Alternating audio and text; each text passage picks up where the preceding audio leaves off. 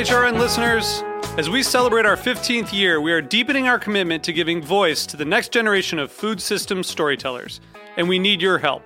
Our internship and fellowship programs help activate new possibilities for underrepresented and underestimated young people through experiential journalism, audio engineering, and production training. Through these unique programs, HRN helps food equity stewards build essential workforce readiness skills that expand their potential and foster economic mobility. Please consider supporting these critical programs. And with a minimum donation, you can be entered to win a dinner for two at an amazing restaurant in one of 8 cities and tickets to a concert at a great venue in one of those cities. We have incredible partners across the country who have donated as they also share our passion for helping to educate the next generation of food system storytellers. Check out heritageradionetwork.org/15 to donate and enter to win today. That's heritageradionetwork.org/15 to donate and enter to win today. And make sure you donate before March 31st. Thank you.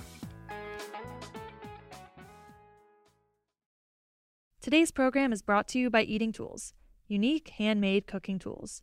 For more information, visit eatingtools.com.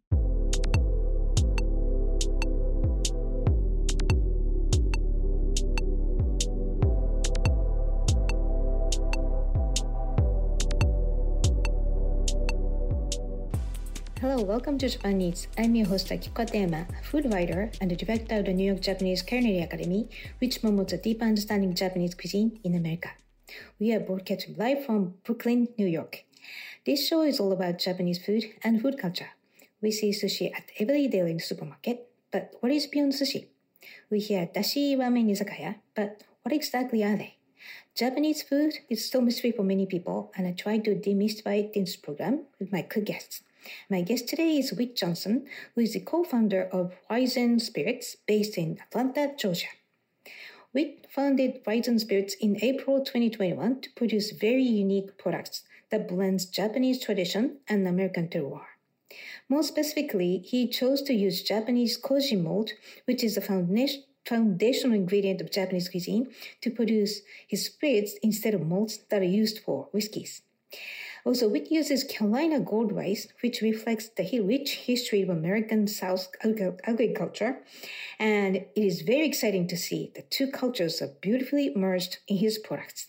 So today we'll discuss how Whit got into the spirit industry after his successful career in an entire different industry, the difference between koji and malt-based fermentation, and how a traditional Southern American rice naturally merges with Japanese traditional koji, and much, much more.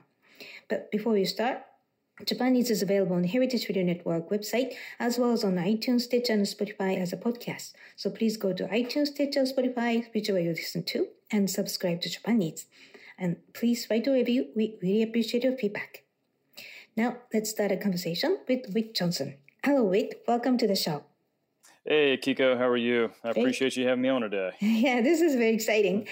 So to get to know you first, where are you from and what did you eat when you grew up?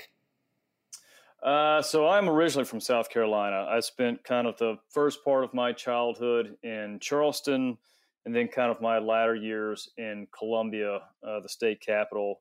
And as far as what did I eat, I would say that most weekdays, so breakfast and lunch, was pretty standard fare, right? Cereals and school lunches and whatnot. But, I came up from a fairly traditional family that, in some evenings, but certainly on the weekends, we would do large meals, that really came from my father's side of the family and from my grandmother, my paternal grandmother.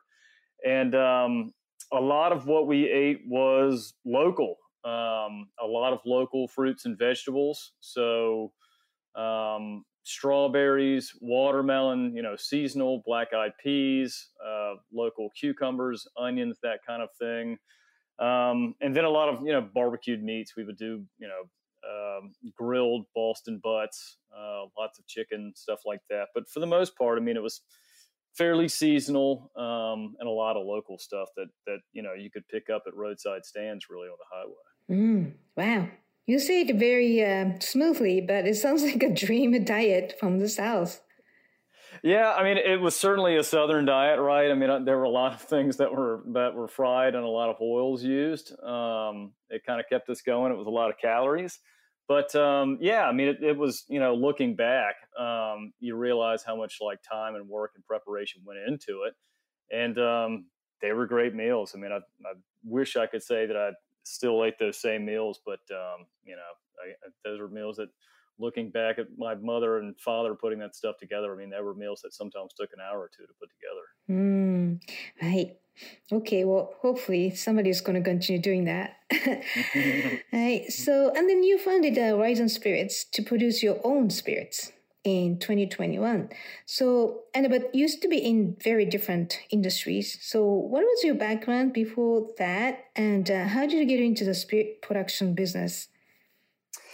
Yeah, so I lived in Atlanta for about the last 12 years. I was in real estate, and more specifically, I was in real estate development, building apartment buildings. And really the genesis of all this stuff started back in 2014. I had read an article, some kind of a generic business news article. It might have been a Bloomberg article or something like that, but it was talking about Diageo, and Diageo puts out these annual statistics, and it was speaking specifically about the world's most consumed alcoholic beverage, and it was Baijiu, Chinese Baijiu. And I had never heard anything about Baijiu. I didn't even know what it was or that it existed.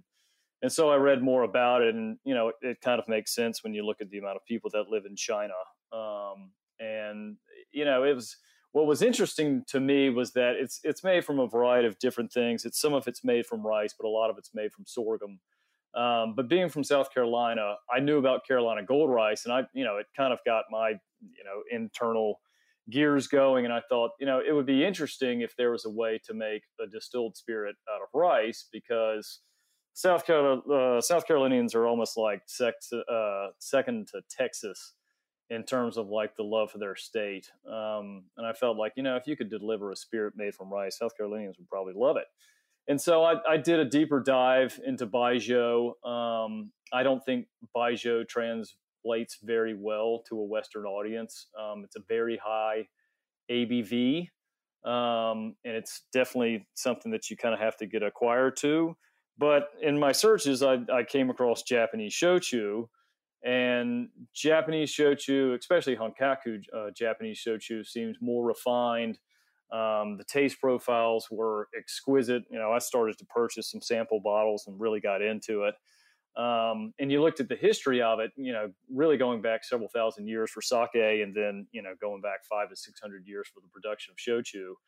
And it was really interesting. And so, it kind of like somebody who gets into beer, you go out and you buy the kit, you kind of like start to figure out how to make it. Well, I did something similar, but they don't really make shochu kits. So there was a lot more reading involved. I mean, I had a handful of books that I purchased on, how to make sake, because the process for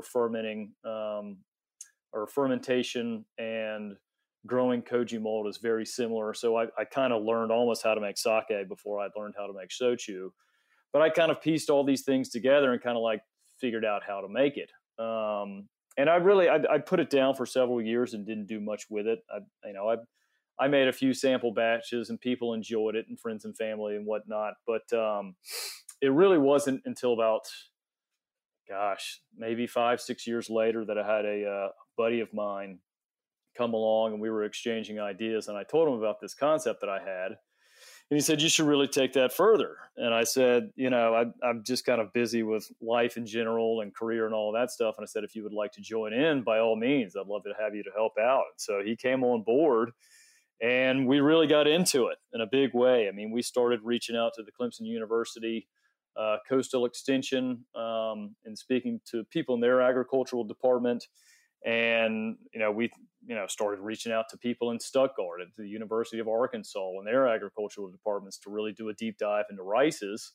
And, from there, just kind of built it out and really understood chemically how rice works and you know, how yeast works and how these fermentations work and how, you know, all of it comes together. And so from there, we just kind of started to build the concept and build the business. Interesting.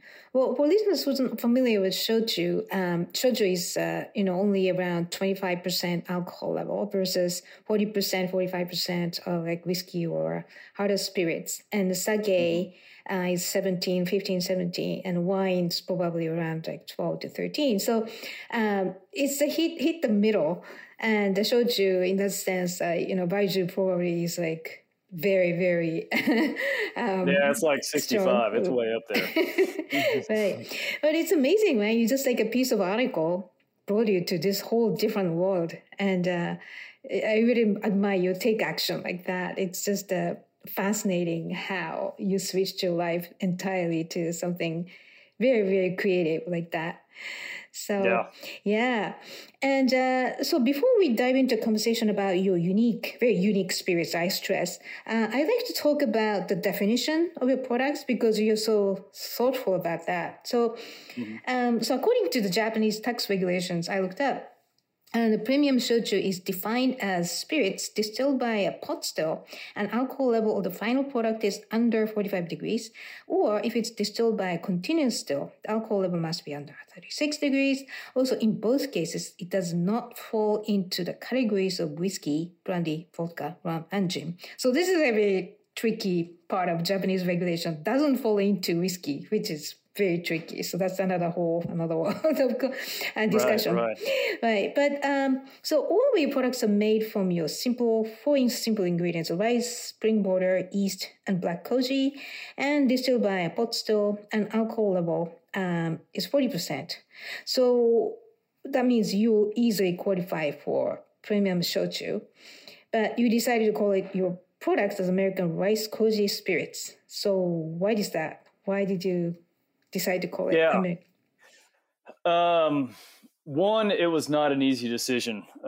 We went back and forth about this a lot, and definitely wanted to honor the people that have been making this, you know, for the last 500 years. We certainly don't want to come off as a company that, you know, tries to pretend like we've created something new or a new category, because we certainly haven't. But it was several things, really, to what you were saying about, you know, four simple ingredients. It's, you know, we are a Honkaku shochu for all intents and purposes. We only use those four ingredients: rice, water, koji, and yeast. But we kind of blend the processes a little bit. And for anyone who, you know, knows a lot about how awamori is made, which is kind of a close cousin of shochu, or how Honkaku shochu is made, we kind of take a little bit, you know, pieces of each one of those.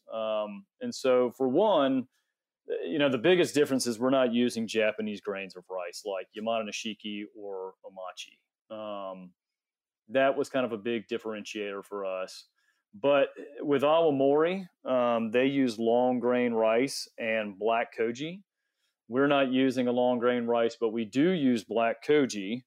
And whereas awamori is made using just one single shikomi, so just one single fermentation, we do a double shikomi process, which is more similar to traditional Japanese shochus. So we have a starter fermentation, which we later add more water and rice to make the fermentation bigger. And so for those reasons, we just felt like, you know what, there's a lot of things here that, you know, definitely fit within the category, and certainly fit within the processes of how you make it. I mean, it's a single pot distillation, you know, with whiskeys and vodkas and gins and all that stuff. Typically you have more distillation runs. So we're certainly more aligned with traditional Japanese shochu in that sense as well. But, just after having the conversations internally about, you know, is it appropriate to call this stuff a Japanese shochu if we're using different types of rices? It's not located within the boundaries of, you know, the country of Japan. We're really doing only a single shikomi when traditional shochu is a double shikomi. And we're also using black koji, whereas more traditional shochus use a yellow koji.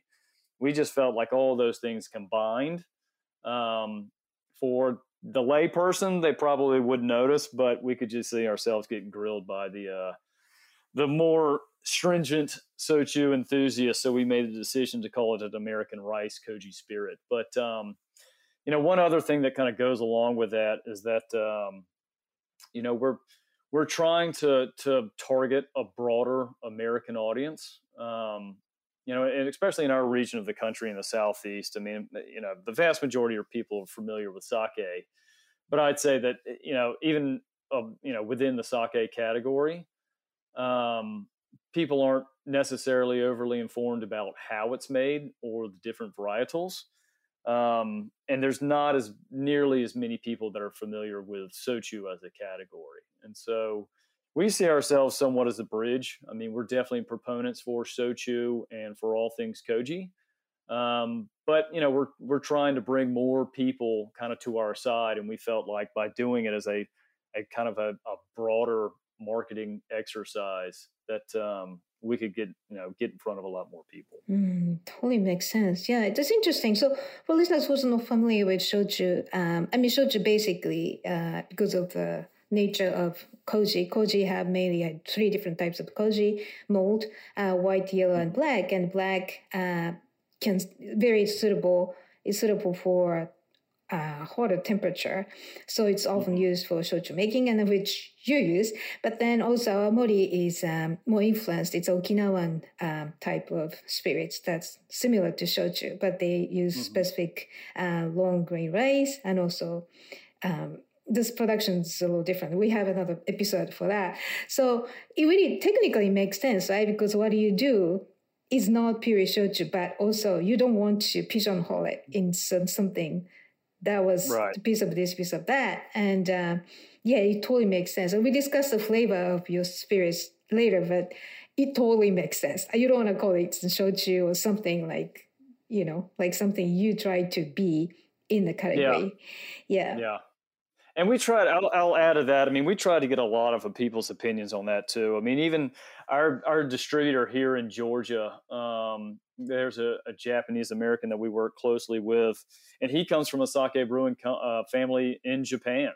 Mm-hmm. And, you know, we had this conversation, just said, you know, we don't think that it's necessarily right that we call ourselves a shochu. And, you know, we've had those conversations with a handful of different people, and have had a variety of different opinions, but ultimately we feel like we took the right direction. Right. And then koji started being known as Japanese ingredient, but nowadays koji can be applied to many other contexts by chefs and beverage producers. So this is an exciting step, one step outside of Japanese context. So yeah, this is very exciting to me personally. Well, and I'll add to that real quick. I mean, the rice leaves that are left over, you know, we have a little bit of stuff that just gets, you know, the residual that's left behind before it goes into the still. We've sold that stuff now to restaurants, and we've had chefs come and pick that stuff up. And I mean, we've had people make cod dishes with it. I think somebody made a salmon dish out of it about 2 weeks ago.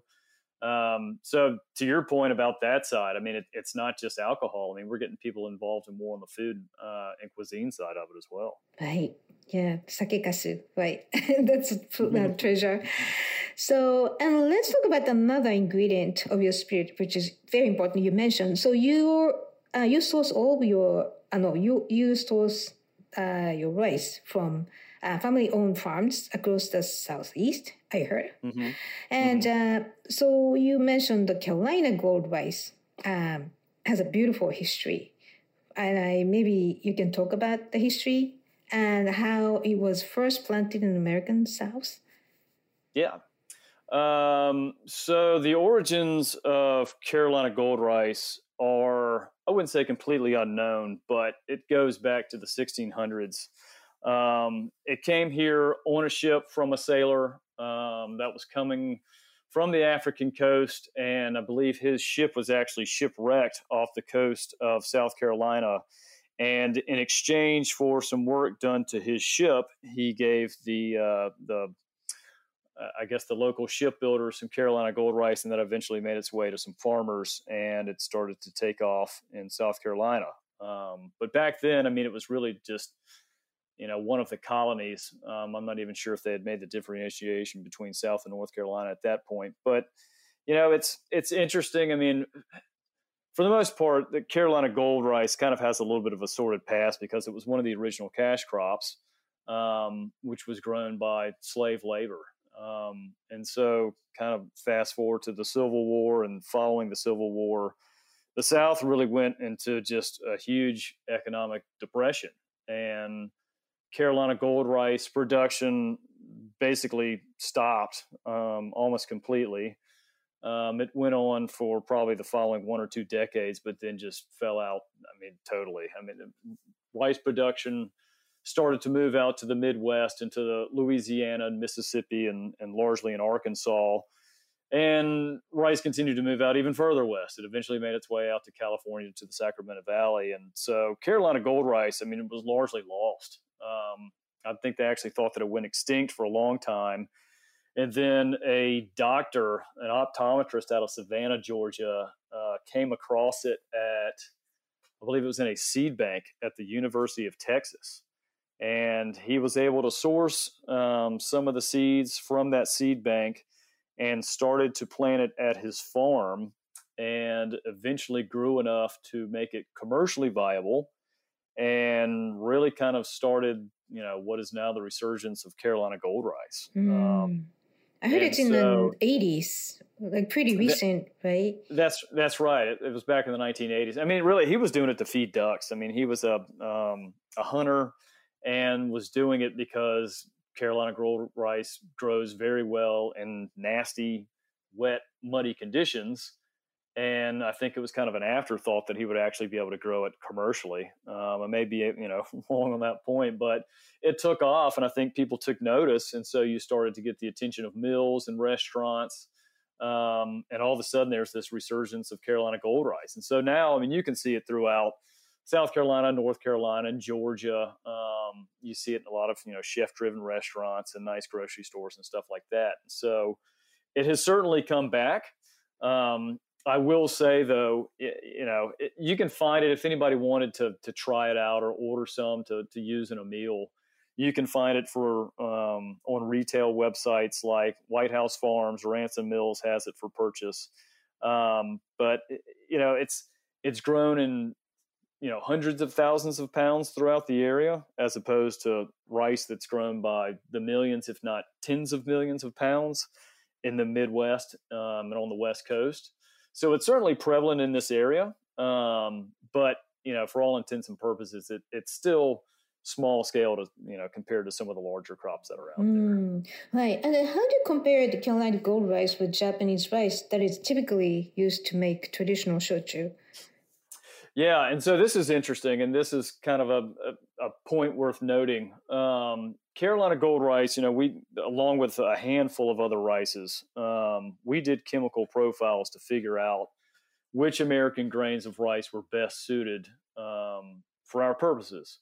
And so we compared them to Japanese grains of rice, and we looked at, one was commercial viability, but, other things like starch content, amylose content, to see, what the yield would be like. And we found that, Carolina Gold Rice and some others were actually very, very similar to Japanese strains of rice, that they had high starch and high amylose content, and therefore they'd be very good for making alcohol.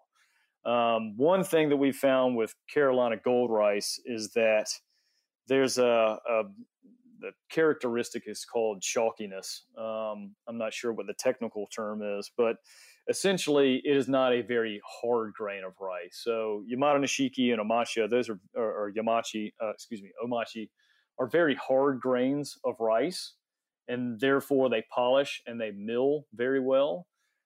Carolina Gold Rice does not mill very well. It breaks. The yield, if you have 10,000 pounds of Carolina Gold Rice in the field, I think you're lucky to probably get 50 to 60% of that ultimately gets bagged and out for sale.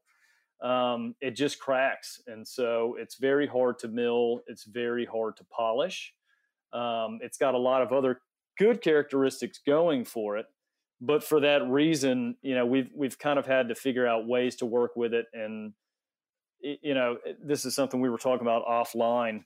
The Carolina Gold Rice that we're using today, and we actually use a more aromatic subspecies of Carolina Gold Rice that's called Charleston Gold Rice. But we use Charleston Gold Rice in the oak barrel aged lines that we have now.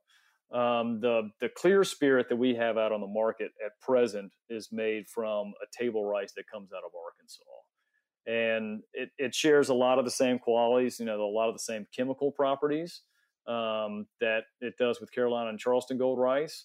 But, you know, when we stepped back and we looked at, you know, what are the volumes that we would like to do one day and, you know, how do we work with this rice and really the cost of the rice. I mean, when you look at the yield that comes out of these farms and then you look at, you know, what's lost to the milling process, it makes for very expensive grain as well. And so, you know, with all of those factors taken into account, you know, we use this table rice to make our clear spirit. But then we do use Charleston Gold Rice in the barrel aged product that we have, which is underway right now. We've got a line called Southern Blend, which we're hoping to be able to release later this year, depending on hitting the flavor profile that we're trying to achieve. Right. But I have to stress that the Carolina Gold Rice is the inspiration, right, in the first place. Without that rice, probably you didn't start this business. So it... Yeah, I mean, it, you know, it's one of those things, like, it certainly was the inspiration. You know, I knew about Carolina Gold Rice, and that's kind of why I got into the whole concept. It just, you know, as you get further into it, you learn things about it. And not that it's a bad rice. I mean, you know, we certainly enjoy it. And we like the flavor profiles that come from it. It's a very interesting rice. Again, it's just, you know, when you step back and you look at how difficult it can be to work with, and then you look at the impact of price. I mean, on a per pound basis, it can be 8X. But I smell, I smell science of developing new crop that's going to be easy to mill coming out of Carolina Gold. So maybe you could be a part of that project too. We'll see. Yeah. Right. All right. So we'll take a quick break here. And when we come back, we'll discuss what the terroir of Georgia and Japanese native koji mold create together. So please stay with us.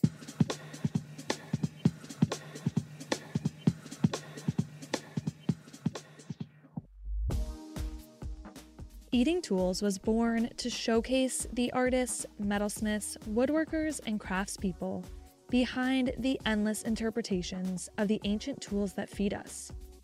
The curated collection of unique and extraordinary handmade culinary utensils you'll find at Eating Tools, along with a hand-picked selection of top-quality production-made pieces, presents a catalog of products never before assembled in one place.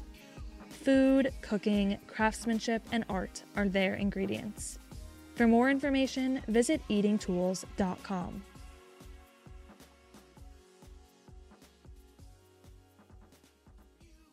Welcome back. You're listening to Japan Eats. I'm your host, Akiko Ateyama, and my guest today is Whit Johnson, who is the co-founder of Hryzon Spirits, based in Atlanta, Georgia. Whit founded Hryzon Spirits in April 2021 to produce very unique products that blend Japanese tradition and American terroir. So there's a big difference between your spirits and other American spirits, such as bourbon and rye whiskey, regarding the fermentation process. So, and you use koji mold, as we discussed earlier, which is a key component of Japanese fermented products, including shochu, sake, soy sauce, and miso, whatever, delicious in Japanese cuisine, whereas American spirits are made with malts. So, could you tell us the technical difference between your koji mold-based fermentation and the malt-based fermentation? Yeah, so I would say this is probably one of the largest differentiators between, I mean, really Western-based spirits, and you can throw, you know, all things whiskey in there, bourbons, whiskeys, scotches, gins, vodka, anything like that, which uses malted grains, versus shochu, which uses koji as the saccharification agent, which really does the same thing. And so, and even beer, I mean, I'd say scotch and whiskey and bourbon, all those things, but even beer uses malted grains. And essentially, when you malt a grain, what you're doing is to put it simply, you're tricking the grain into thinking that it's going to grow. And so all of the starches that are in the seed the seed starts to release enzymes, and those enzymes start to break down the complex starches into simple sugars, which become food for the yeast to eat, and the yeast produces CO2 and alcohol. Well, when you use rice, you know, specifically the rices that are used for sake and shochu, those are polished rices. So the bran and the husk has been removed. And in that bran and in that husk, that's where the enzymes are located to break down the starches. So without those enzymes, you have to find another way to break those things down. And that's when you introduce the koji mold. And so the koji mold does the same thing as malting. It breaks down the starches into simple sugars in order to create food for the yeast. And each one, you know, each process has its own flavor profiles that come with it. Okay. So, and also, so you could have made rice-based spirits like whiskey using malts, but you chose koji-based products. So why is that? Yeah. Rice, for one, it does not malt well. I mean, I can just tell you that from experience that I've had with, you know, even through our own endeavors, talking to other people that have tried to use rice. It doesn't malt like other grains, like barley does, or like rye. And so, you know, some people actually have to add enzymes into the fermentation in order to break down rice. So for those purposes alone, koji is the better way to go if you're looking to break down the starches into sugar. But the other thing is the flavor profiles that we feel we get from using koji are tremendous. And specifically using black koji. Black koji is great for us because, one, it produces a lot of citric acid. And in a warm environment, that helps to keep any kind of bacterial infections or bacterial growth in your fermentations down.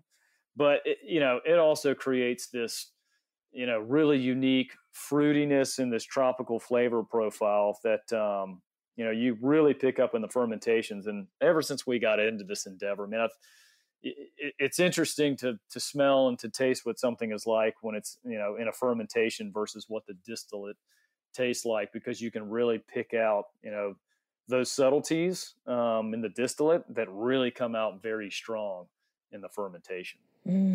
Interesting. And how well does your koji grow in Georgia's climate? Yeah, so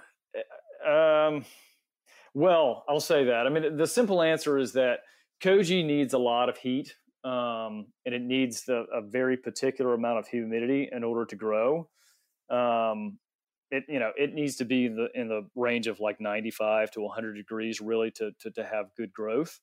And you need to be able to wick water off it very quickly, in order to prohibit any kind of other, mold or any kind of other bacterial growth from taking over. So the heat is good in that respect. The humidity is a little bit tougher to deal with because even though you're steaming the rice and you want it to take on a certain amount of water, you need to be able to pull that water off pretty quickly. So we've kind of got a special environment where we can do both of those things. But the flip side is that the yeast wants it to be fairly cool. So we use sake yeast, and sake is kind of like on the opposite end of the spectrum that koji is. Whereas koji likes a lot of heat, the yeast likes it to be pretty cool. So our fermentation stays somewhere between, call it 55 to 65 degrees. So we've got to keep those a little bit cooler. But the tough part about being in Georgia is that there are some pretty wild temperature swings. Today, I want to say it's in the mid 50s, but just several days ago, there was, an inch or two of snow on the ground. Summers in Georgia can be in the triple digits and feel like they're in the quadruple digits with the humidity. It just gets extremely hot. But again, in the winter in Georgia, you can have it drop down in the teens and you can have a lot of snow. So there are some really good months for both fermentations and for both koji growth. Those tend to be the milder months. But, you kind of got to step in and do a little bit of control in the really hot months and the really cold months, because it almost gets to extremes in those months. Wow, that's tricky but exciting challenges. Yeah. Right. And how's the water quality at Hryzon? Is it good for making premium spirits? Yeah, so we work specifically with a spring water company out of central Georgia called Callaway. It's another family-owned business. They have a land conservation easement that surrounds their spring in central Georgia. And it comes from a very deep quartzite mine. And so for that reason, I mean, you know, you talk to any kind of shochu producer, and even more so with the sake producers, I mean, they'll really stress, you know, the importance of water quality. And for those reasons, you know, we partnered with Callaway, and we've been working with them over the last like year or two to put their water in our fermentations. But one kind of, you know, an important thing to note is that when it comes to dilution of the spirit, right? I mean, the final ABV of our distillations is usually in the range of kind of about 50 to 50% plus ABV. And so that has to be diluted back to 40%. We do not use spring water for those dilutions, because any kind of minerality or any kind of elements that are in the water when it comes to dilution will create kind of a cloudiness. But again, I mean, the importance is when, you know, the fermentation, when you've got the yeast consuming the sugars, and when you've got the koji really taking off, I mean, that's when you want to use that mineral water. And so we feel like it makes a tremendous impact. Right. Yeah, I think your spirit has a lot of complexity, probably because of elements. And so now, how do you describe the style of your spirits? What do the terroir of Georgia and the Japanese native koji malt create together in the environment? Yeah. Well, as far as the style goes, I mean, we intentionally made our spirit 40% ABV. You know, more traditional shochus are, like you said, I mean, kind of in that 25% ABV plus or minus range. We did that again, just kind of trying to target our customer base to make it a little bit more familiar. So it's closer to a vodka. You know, it's probably a little less than what a typical gin is, but it fits more in line with categories that people are familiar with. But, you know, as far as the taste and the profile goes, it's really interesting. It's a single distillation. And for, you know, anybody that may be unaware of, you know, what that means, you know, when you make a rum or a whiskey or a bourbon, I mean, they do multiple distillations. And in terms of like a vodka, I mean, a vodka, if you're using a column still, can have 8 to 10 plates where you're essentially doing 8 to 10 distillations. And so you're really removing the flavor profile of that underlying grain. With us, I mean, we just get that one pass doing a single distillation. So we've got to make sure that we do a really good job making our cuts, to get, you know, the best hearts. But, you know, you get this unique spirit where it captures kind of the graininess and the nuttiness of the underlying rice. But there's also that subtle sweetness that's there from the breakdown of the starches into the sugars. And then again, I mean, a lot of the flavor comes from using that black koji. You get these kind of, you know, tropical fruity profiles. And so you get this drink that, now, it's extremely smooth. I'll say that. I mean, and I can say that with a very straight face that we've given this to a lot of people. And the one comment that we receive over and over again is just how smooth the spirit is. But to your point, I mean, you get this great complexity of these, you know, these undertones of the base grain, but you get the subtle sweetness and then all these kind of like tropical and fruitiness that go with it. So it's very interesting. Right. So now let's talk about your actual products then. So you have two products that are very different from each other. And one is Harvest Select, that is currently available. And the other one is Southern Blend, which is going to be available later this year, you said. So could you tell us the theme of each product and their flavor profiles? Right. So the flavor profile that I was just kind of talking about was our Hryzon Harvest Select. And so that's our clear spirit. It's 40% ABV. And like I said, it's made to kind of fall in line with more recognizable clear spirit categories like a vodka or a gin. The Southern Blend, that is our product line that is a combination of both the rices we use in Harvest Select as well as Charleston Gold Rice. And so, you know, we intentionally used Charleston Gold Rice because it's even more aromatic than Carolina Gold Rice. And so you get a lot of those, you know, very interesting kind of underlying elements from the base grain. But, you know, at the same time, it's barrel aged. And we're only letting it sit for about 12 months or so. I mean, we'll see what the final times turn out to be once we decide to pull that product out of the barrel. We're hoping that's going to be about mid-year of this year.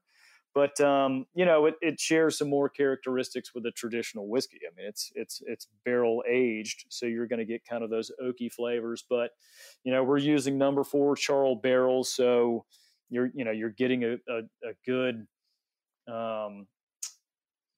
correspondence kind of back and forth going through the char of the inside of the barrel, and you get some of those spicy notes. And I'd add to that, you know, it almost helps to kind of preserve and bring out even more some of the subtle sweetness. You know, you get these kind of like maple undertones that come out of the stuff that's barrel aged. So there's certainly some similarities that they share, but there's also some big differences. Mm. So, you know, whereas the clear spirit, I mean, it's going to be more for those people that are, you know, vodka and gin drinkers, whereas our barrel aged spirit is going to be more in line with those people that like to have a whiskey or a bourbon. Mm. I'm just curious. So number 4 charred barrel. So is it kind of similar to bourbon barrels, how it's charred? Yeah, so it's very similar. In fact, we're using new American oak barrels. So they haven't been used for anything else. It's not like these barrels have been used for whiskey and then we're reusing them. They haven't been used for wine or anything like that, and then we're reusing them. These are new oak barrels. And, you know, as far as the char goes, it's on a scale of 1 to 5. You know, if you use a number 1 barrel, it's a light kind of toastiness. And when you do that, you get a lot more of the kind of the tannins and the taste of the oak. Whereas if you go all the way up to a 5, I mean, there's a heavy char to the barrel. You're getting a lot more of those spicy notes and a lot more filtration through the char that's on the inside. Mm, right. Okay. And by the way, I tasted the Harvest Select, and here are some words it came out of my mouth or mind. So the nose was caramel and sage and lemongrass, and over time it became a toasted walnuts, and that was exciting. And then taste was like milk chocolate and coconut and custard over time. Mm-hmm. So I never tasted anything like this when I had any specific shochu or gin or vodka independently. So I think this is a new category, I think. Yeah. I mean, again, kind of to your point, I mean, it's something different. I mean, traditional shochus, a lot of them are vacuum distilled. And so they're very light, they're very airy. And there's a lot of subtle sweetness to them. You know, doing an atmospheric distillation like we do, it makes them a little bit bolder. So I think if you're going to go out there and try a traditional rice kome shochu, you're going to kind of pick up on those differences. But at the same time, it's going to be very different than a vodka. You know, I always caution people when they see that we make a clear spirit and they see that it's 40% ABV and they say, well, is it essentially like a vodka? Can you use it like a vodka? And the answer is yes in some regards, but it's not a vodka. I think that it mixes well with a lot of, you know, different cocktail recipes.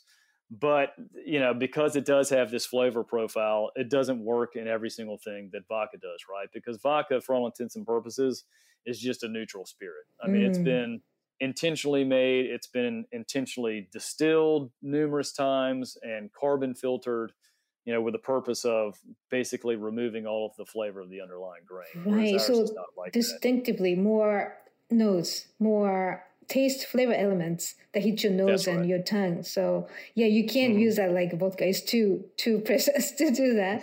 What a complexity. Right. But I had you have a select on the rocks, but what's the best way to taste your products other than, you know, on the rocks? Yeah. When we're out there talking with people and meeting with people, I'm always kind of curious to know, what kind of drinker are you? We always recommend, I mean, if you're the kind of person that likes to sip a drink, if you're the kind of person that likes to, you know, have a whiskey neat or have a whiskey with a cube of ice or something like that, we recommend the same thing. And just because of the underlying flavor profile and the palate of our spirit, you know, if you're the kind of person that enjoys a drink like that, we recommend it. That's a great way to kind of understand and taste, you know, the essence of the spirit. You know, if you don't like it at room temperature neat, we recommend putting in, you know, a cube of ice or maybe a splash of cold water just to kind of open it up a little bit. You know, that'll enhance the nose as well. But, you know, for people that are more into cocktails and want to mix it up a little bit, I mean, it does well with any kind of fruit juices, does well with sours. I mean, it goes well in a lot of different things. I can say that it's not one that lends well to anything that's briny. I've tried personally, to put it in a Bloody Mary that's got a heavy vinegar brine or something like that. And I can tell you it clashes with stuff that's salty. But outside of that, I mean, and I would encourage anyone, I mean, if you're looking for recipes or, you know, ways to pair it with other things, certainly go to our website or look at our Instagram page, because we've got cocktail recipes that came to us through some of our early partners, but you know, with the restaurants and the bars that we're working with now, I mean, you know, whenever they're willing to share with us their cocktail recipes, we'll throw them on there. So there's a plethora of stuff to take a look at on there as well. Okay, that's awesome. I will take a look. And so when is the Southern Blend going to be available? That you have like vague plans, sounds like, but do you have any specific, like a fall or later this year? Yeah, this middle of this summer, it will have sat for about a year. I think the intention is to take it out around that time, but really it just depends on what the flavor profile is like. I mean, we crack those barrels open from time to time to do samples and tastings and kind of see where they are. And it's certainly changing over time. But what we don't want to do is take something out that we feel like, you know, needs to sit in there a little bit longer if we're going to get a better flavor profile out of it. And so, you know, the summertime is going to be very different. You know, with warmer temperatures, it's going to move the distillate around in those barrels a good bit more. It's going to be going in and out of the charcoal, so you're going to get a little bit better filtration. So it depends. I mean, I'll say that middle of this year is the target, but again, we're not in any kind of rush to go out and release something that we don't feel confidently about. Right. So that's a live creature, so you can't tell. That's right. And but currently, where can we find your Harvest Select? Yeah. So unfortunately, right now we're only in Georgia. We're predominantly in Atlanta, but we're also in Savannah. We're working on some distribution options in the Carolinas as well. But we're also working on a DTC or a direct-to-consumer option as we speak. I'm hoping that we have that ready in the next couple of weeks. And if, you know, if there's anybody out there that certainly wants to try a bottle, I'd say, you know, go and follow us on Instagram, because we post updates periodically. And that's certainly one thing that we're putting, you know, out there for people. So once we have that as an option, we'll definitely put it out there for everyone to see and, you know, have one shipped directly to your door. Right. And then whoever got lucky to be able to taste your products, what they say about your products? Yeah. You know, it's a lot of the same stuff that we've been talking about. It's different. It's interesting. Love this, the sweet profiles of it. Love how smooth it is. But I'll say this. I mean, 95% of our accounts right now, or I take that back, 75% of our accounts are on premise, so bars and restaurants. And about 95% of those accounts, we're on the cocktail menu. And I can tell you, just working with the bartenders and the mixologists and, you know, my partner getting out there and talking with all of these people, I mean, people have really enjoyed kind of having a new base to play with, you know. I mean, it's a completely different category for somebody to get out there and start playing around with. And so we've had a lot of people get excited about it. You know, we've got some restaurants that just, you know, they've kept us on the cocktail menu literally for months. I mean, we've got one restaurant in particular that I think we've probably been on their cocktail menu for about 4 months. And just, you know, they're constantly coming up with new cocktail recipes, and they've just enjoyed having it on there. And, you know, they love the customer feedback that they're getting as well. Right. If I were a bartender, I would be excited because there's so many multiple aspects on your palate, right, to your nose too. So, and have you ever let Japanese shochu experts or producers to taste your spirit? Yeah. So for one, the individual that I mentioned earlier is a Japanese American that works with our distributor, and he was the one that I was saying he comes from a sake brewing family in Japan. We engaged him really early on. I mean, this was probably 2 years ago before we had even released product into the market, and, you know, really confided in him. And, you know, the response that we got back from him was very positive. And he shared it with a lot of the bars and restaurants that he covers in Atlanta, and introduced us to a lot of people in the Japanese scene. And, you know, got very positive responses from them as well. But to my knowledge, you know, the Christopher Pellegrini and Steven Lyman, the two guys that you had on your show a little while back, you know, we shared it with those guys. They actually took a bottle back with them to Japan. They really enjoyed it. From what I've heard, we've actually had a bottle that has shown up in Singapore. And so, yeah, I mean, the reactions that we've got really from, you know, traditional Western-based drinkers versus, you know, people that are more familiar with Japanese and Asian spirits in particular. I mean, we've gotten positive responses from both. But I really totally trust Christopher and Steven's palate. They are like the geeks of shochu. Yeah, and I'll add, I mean, those guys have been great. I mean, you know, they've been extremely supportive and helpful. And on top of that, I mean, yeah, they're extremely knowledgeable about shochu. And those guys, I mean, we're kind of coming at it from a different angle as them, but I think we're like-minded in the fact that we're trying to promote all things koji. You know, we want to support other shochu producers that are out there. We definitely like to see the category grow here in the United States. I mean, we think that, you know, alcohol that's made with koji is superior, and just, you know, we're strongly aligned with it. Right. I mean, to me, you just cracked the open of the door to developing some shochu-based products. I mean, there are really great sake breweries now in America, but I think you kind of started something interesting. That's my impression. Yeah, I mean, I'll say this. I mean, we're starting to see it really pick up. I mean, Christopher and Steven are doing a great job getting out there and educating people about the category.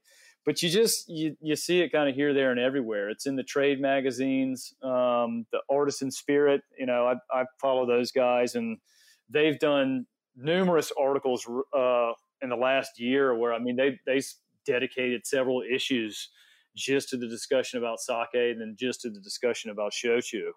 So we're seeing it more and more, and, you know, it definitely aligns well with the growth that we've seen in Japanese whiskey. You know, in the last decade, people have seen Japanese whiskey really take off, and I think people are starting to really take a notice of, you know, more than just whiskey coming out of Japan. And, you know, we'd love it if shochu continued to grow. We think that there's, you know, that's a very, very deep category that has really yet to be explored by a lot of people. Right. Okay. So what are your plans and dreams? Yeah. So for us, you know, I wouldn't say it's necessarily difficult. It's certainly been tough to get to where we are today, but it's also been hard to kind of to produce this stuff, because we're having to work in a facility with a guy that has been, you know, gracious enough to let us work with him to produce our spirits in his facility.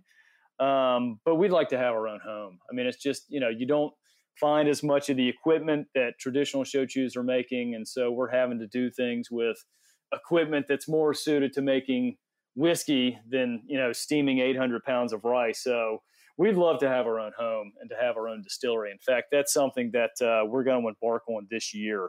I'd love to say that we'd have something launched in 2023. Time will tell on that, but it is our primary goal right now to find a way to get out there to have our own distillery and really showcase, I mean, everything that we're doing. I mean, we've had a lot of people that have asked, you know, what does it look like when you're, you know, propagating and growing koji mold, and what do these fermentations smell and look like? And you know, what all does a single distillation process entail? And so we've just had a lot of people inquire about it, and we'd love to be able to kind of show this stuff off to people because, you know, for the most part, people have never seen it. So as far as the future outlook and our dreams, I mean, that's a big one for us, is we'd like to be able to have our own home and be able to showcase what we're doing for everybody to see. Awesome. So, well, keep me posted. We can discuss it again, maybe on the show sometime when it happens.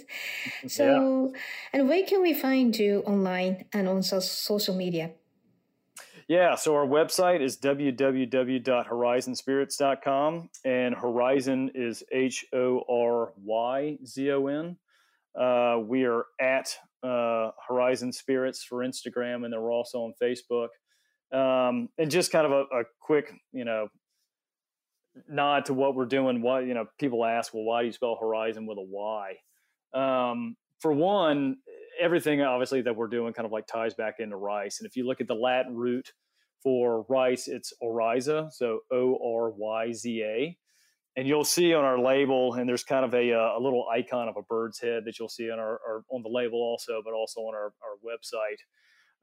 And the bird is a bobolink, and the Latin name for the bobolink is oryzavoris, which literally translates into eats or devours rice. But the bobolink is this notorious bird that migrates through the southeastern United States, and we think it's a fun little mascot, but you talk to farmers about it and they can't stand it because it just decimates rice fields. I mean, they'll have it move through there in the fall, kind of like right before the harvest, and it can eat thousands of pounds of rice in a day. I mean, not an individual bird, but flocks of birds can eat thousands of pounds of rice in a day. And so it's kind of fun for us, but obnoxious for others. But, you know, Hryzon, I mean, that's also kind of a nod just to the Japanese as well. I mean, the bird, our emblem, is looking to the east. And, you know, that's in reverence to the fact that, look, I mean, you know, we're definitely creating something new here. But at the same time, I mean, we're standing on the shoulders of giants as far as what the Japanese have done really in the last 500 years to create this category, and as wide-ranging as it is. So. Right. Well, I'm glad to hear the origin of the name and the label, because the label is really beautiful too. So, Thank you. All right. So good luck, and thank you so much for joining us today, Whit. All right. Well, thank you as well, and I appreciate it. All right. So listeners, if you have any questions or comments about the show or suggestions for show topics or guests, please contact us at japaneats@heritageradionetwork.org or akikotayama.com. Japan Eats is a weekly program and always available at heritageradionetwork.org, as well on iTunes, Stitcher, and Spotify as a podcast. Our engineer is Armin Spenjan, and thank you for listening. I will see you next week.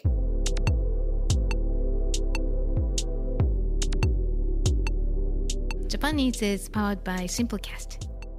Thank you for listening to Heritage Radio Network, food radio supported by you. For freshest content, subscribe to our newsletter. Enter your email at the bottom of our website, heritageradionetwork.org. Connect with us on Instagram and Twitter at heritage_radio. You can also find us at facebook.com/heritageradionetwork. Heritage Radio Network is a non-profit organization driving conversations to make the world a better, fairer, more delicious place. And we couldn't do it without support from listeners like you. Want to be a part of the food world's most innovative community? Subscribe to the shows you like, tell your friends, and please join the HRN family by becoming a member. Just click on the beating heart at the top right of our homepage. Thank you for listening.